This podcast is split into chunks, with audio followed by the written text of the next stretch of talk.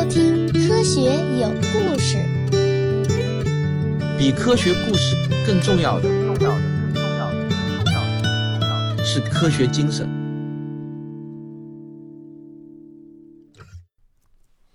上期节目啊，我给你讲了什么是麦斯麦素。到了1841年呢，有一位来自曼彻斯特的著名医生詹姆斯·布雷德也对麦斯麦素发生了兴趣，但是他认为啊，这个麦斯麦素的效果不能归因于磁力，那个东西啊，它的影响力应该是微乎其微的，咱们还是应该归因于人的生理原因，也就是人的眼睑神经的麻痹。没错，这个布雷德啊，正是一名眼科医生，所以呢，他才会把这个原因归结到人的眼睑神经上。他说啊，由于一个人长时间的注视某物，就可以使得他眼睑上的上举肌麻痹，而引起不自然的睡眠。而这个麦斯麦素的昏睡啊，则被他重新定义为神经性昏睡。同年呢，他还出版了一本书，叫《神经催眠术》。在这本书中呢，他就正式把心理暗示技术定名为催眠。这里我要顺便说一句啊，古代欧洲人呢，也像我们中国古人一样，是相信骨相学的。他还试图把麦斯麦素与颅相学联系起来，让人以为啊，他的手具有磁力。当把手放在患者头盖骨的某一个特定部位的时候，就会在该部位下的脑区产生某种特异功能。当然。后来颅相学也被证明是迷信，这个脑壳长啥形状啊，和我们的智商根本就没有关系。不过呢，这个脑壳的形状和你的血缘关系啊，倒还真的是有关系的。东方人和西方人的脑壳形状呢，那还是有明显差异的。著名的生物学家居维叶的徒弟，法国生理学家弗卢龙就是最著名的反对者之一。他发现，切除大脑的一部分，其他部分也能代替原来的某些工作。所以呢，他就认为啊。我们人的大脑呢，应该是整体协调运作的。这里我还要说一句啊，这位著名的生理学家还通过切除鸽子的小脑，发现了小脑和运动平衡有关。另外一个也叫詹姆斯的英国医生詹姆斯·埃斯戴尔，这个时候啊，他正在印度做医生。一八四五年四月四日，他在印度用麦斯麦素给一个印度患者进行无痛手术，这让他大喜过望。这之后呢，他就把麦斯麦素用作麻醉剂，然后啊，他还写了封信给英国医学委员会报喜。但是这个医学委员会啊，早就认为这个麦斯麦素它就是一个江湖把戏。上一个詹姆斯我们都没有搭理，你这个自然也是置之不理。不过呢，这个詹姆斯·埃斯戴尔啊，也是一个倔强的男孩。毕竟年轻人嘛，他就是血气方刚。他又收集了一百多个病例，附在了一纸报告书之后，越过医学委员会，直接递给了英国驻印度政府。当时啊，驻扎在印度的英国政府要比在英国本土的医学委员会开明一些。毕竟呢，出国后他们的见识比较宽。他们在接到报告书后呢，就委派了一个专门委员会来调查这件事情。这个委员会显然呢是比路易十六的委员会啊要慎重得多，调查结论也是鼓励他继续研究。政府呢甚至于1846年在加尔各答创设了一所专门用麦斯麦素做治疗的小型医院，反正呢是给印度人看病嘛，又不会在大不列颠帝国本土引起矛盾，所以呢就干脆敞开了试试管不管用吧。他们就让埃斯戴尔继续他的研究工作。到了一八四九年啊，在伦敦也出现了麦斯麦医院。这两个詹姆斯呢是遥相呼应，给了布雷德一剂强心剂。他倾尽全力来研究催眠术，后来又提出暗示是引起催眠术的关键要素，这是一种对神经活动的影响。从此呢，催眠的方法与事实渐渐的就被医学界与心理学界所采纳。在这之后呢，麦斯麦术就消失了，取而代之的是布雷德术，这也就是催眠。那接下来催眠术发展的就相对的顺风顺水了许多，还出现了很多的大师。催眠术可以说是古代气功放到现代的一种应用，而且有了越来越多的科学支持，那它也就变得越来越管用了。一八八九年的时候，当时中国呢还是大清光绪十五年，美国的一位催眠师阿尔伯特摩尔。就开始以催眠来提高运动员的肌肉爆发力，从而达到提升成绩的目的。到了一九五五年，霍廷格就发现啊，催眠可以增加被试的背部力量与腿部力量。劳什则发现催眠可以增加握力、屈肘力以及悬垂耐久力。但是呢，要注意的是啊，单纯的进入催眠状态，并没有提高运动水平的作用，必须在催眠过程中加以积极的心理暗示啊，比如激励，这样才能达到预期的效果。这个呢，就很像是咒游术当中说的啊，心诚则灵。那相关实验还表明啊，接受过积极的催眠暗示之后，人体的耗氧量、血乳酸浓度以及呼吸水平都会发生变化，这样呢，就会导致人的耐久力有明显的提高。但是我想请大家记住啊，运动可不是单纯有力气就行的，还得有技术。如果有人想光靠催眠就提高运动成绩，尤其是球类的，那肯定是做不到的。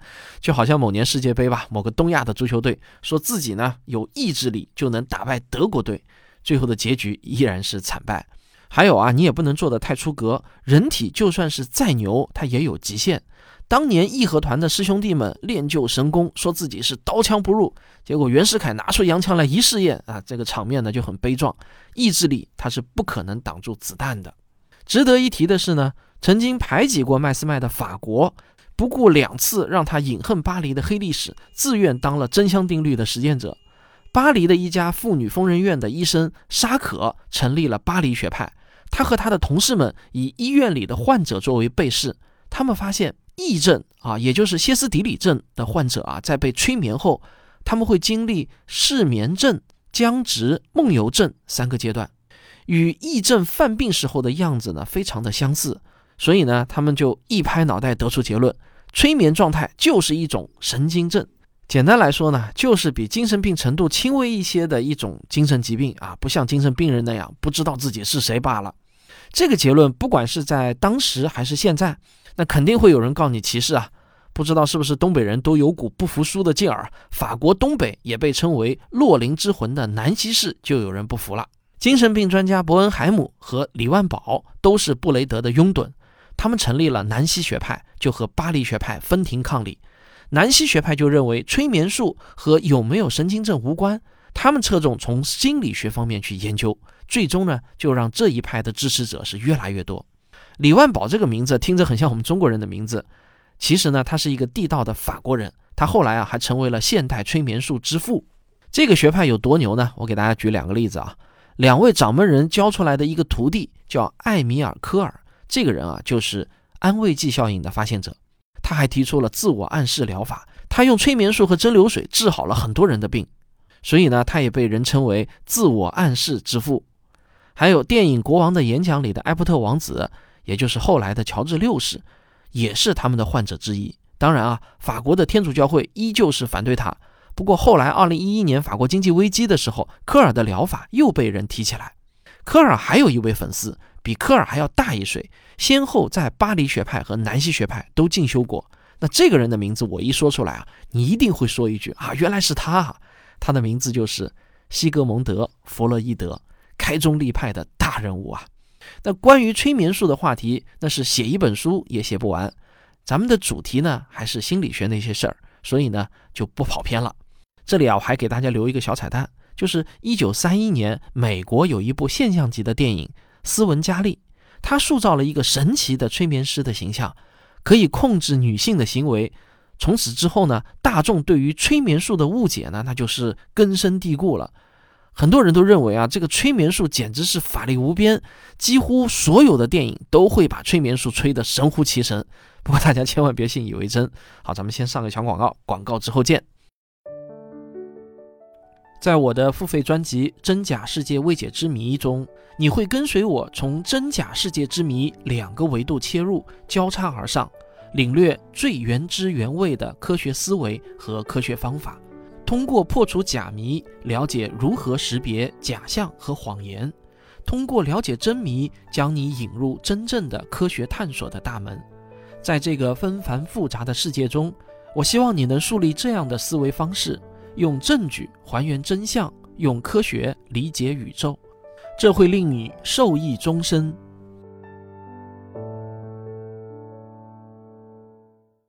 刚才我们说过啊。催眠术能让身体变得好一些，所以中国古书中就记载，咒游术能让虚弱的人重新站起来走路，这个呢也就不难理解了。至于说咒游术练到一定程度能够飞天遁地、隐身穿墙，那就纯属超能力了，你信不信都可以，反正我是不信啊。因为现在社会上自称有超能力的人，最后呢都无一例外被拆穿为是魔术师。我觉得啊，放眼全世界，不管是催眠还是咒游术，他们还是挺可爱的一种古代心理疗法。不打针不吃药，就是在那儿跟你唠啊，最多坑你俩钱儿，也不至于让你的身体变得更糟糕。顶多呢就是自己成功的忽悠自己，铁头功没有练好，不小心的拿砖头给自己开了个瓢。可是接下去我要讲的话题啊，就没有那么轻松了。我们都知道，手术是起源于欧洲医学的。中国古代虽然有华佗给人做手术，但是现在的外科大夫啊，那可都不敢一个人给你做手术。华佗拿着斧头就要给你切开脑，还准备把你当第一例开颅手术的幸运儿。你如果是曹操，你乐意吗？中国讲究的是人体发肤受之父母，不可毁伤。剃头纹身都被当成是不正经的存在，那就更别说做手术了。可是亚洲之外的许多地方啊，比如欧洲、南美洲、大洋洲等这些区域啊，考古学家都找到过许多被钻了洞的头盖骨。而且头盖骨的主人还是在钻洞后活了很长时间。最早的历史呢，可以追溯到公元前，有个公元前五十年在秘鲁出土的男性头骨上有七个洞。那个时候秘鲁啊还是石器时代，只能用石头片来慢慢的刮。这个啊可比同样身上有七个洞的北斗神拳剑次郎那样痛苦的多了。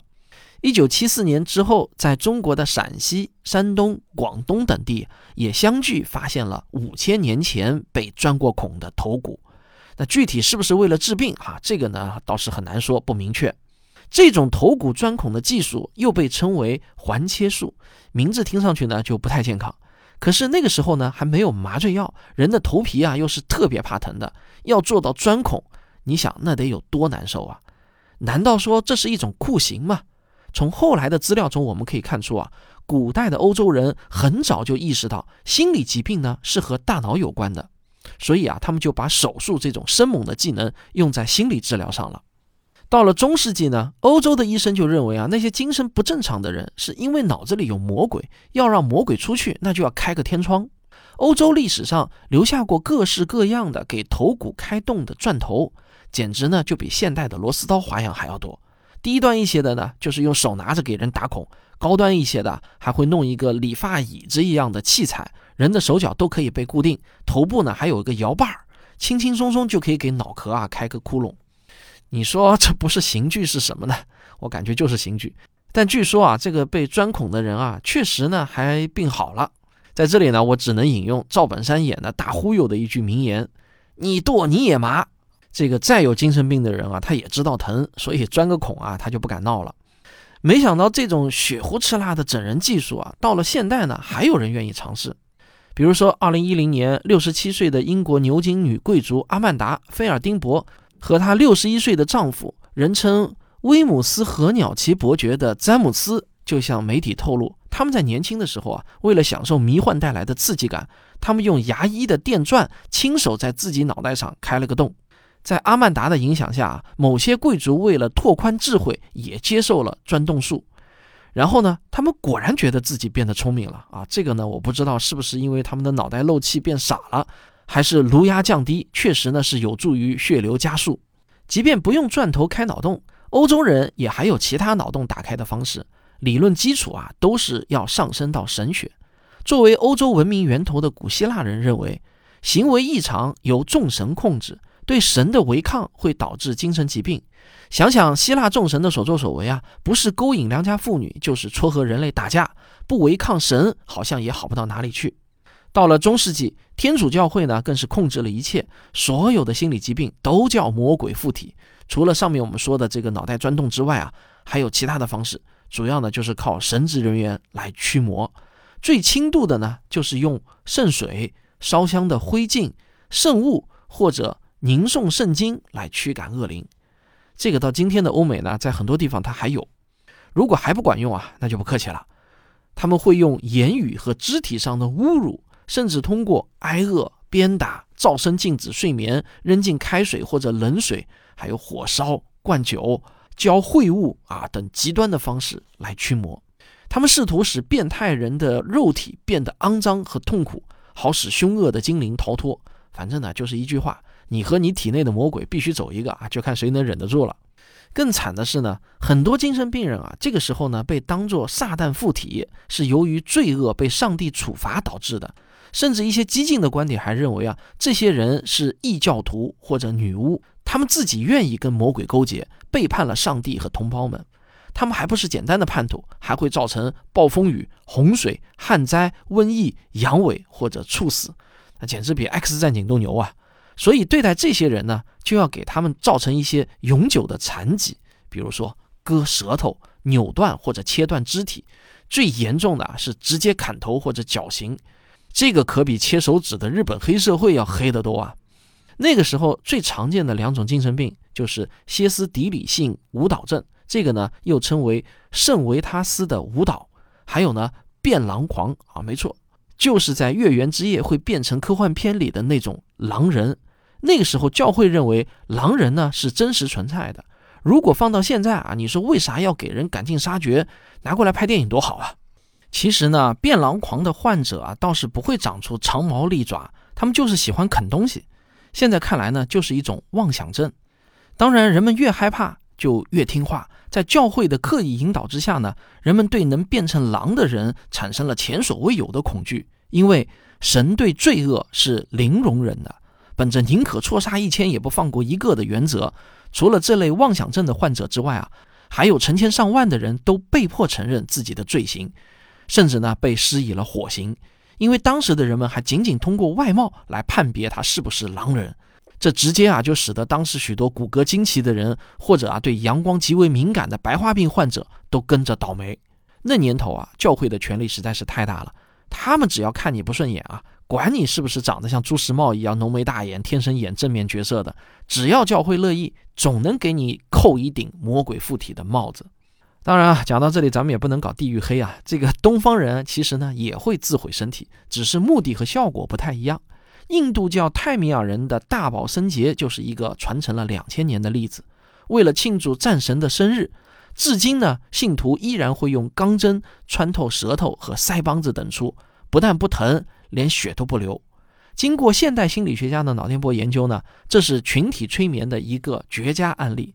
这如果要是放在欧洲啊，那又会被当成巫术给弄死了。好，讲到这里啊，我估计有很多听众呢都该没有耐心了。咱们这个心理学史话的节目，这心理学到底啥时候正式登场呢？下期就是下期节目，心理学就会正式登场。好，咱们下期再见。学声音。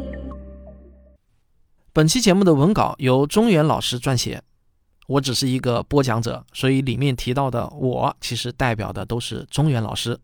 上周五我们的科学声音线下活动呢是圆满结束了。我们这个是每个月都有一次的啊，最后一个周五。原计划呢是晚上十点钟结束的，结果啊很多人都是意犹未尽，实在不愿意走，所以呢一直弄到晚上快十二点才结束。不过我们所有人呢都觉得很开心，很有收获。四月份的线下活动啊，我和吴金平老师商量了一下，我们决定啊换一个形式，搞成一个公开课的形式。那具体来说呢是这样，就是先由我用七十分钟左右的时间呢给大家讲一堂课。这个课程的题目就是啊，学会这套范式，你也能成为科普达人。我会把我这么多年来创作故事体的科普文的写作心法，一次性的都教给你。而且我保证每一个字都是干货，这都是千锤百炼的。我在科普训练营呃上课的讲课稿中的最精华部分，把它提取出来。然后呢，是吴金平老师啊，会用五十分钟左右的时间讲他创作科学史评话的心法。他会教给你一套写作的组合拳，从工具到方法，每一个字也都是干货，而且也都是经过了三次正式课的打磨以后，嗯，总结出来的精华文本。最后呢，我们还会留一个小时的时间来现场答疑。那如果你有提高自己写作技巧的需求，可以到“科学有故事”的微信公号中回复“线下课”这三个字来报名。好了，我期待四月三十号周五的晚上七点，在上海能见到您的身影。咱们下期再聊。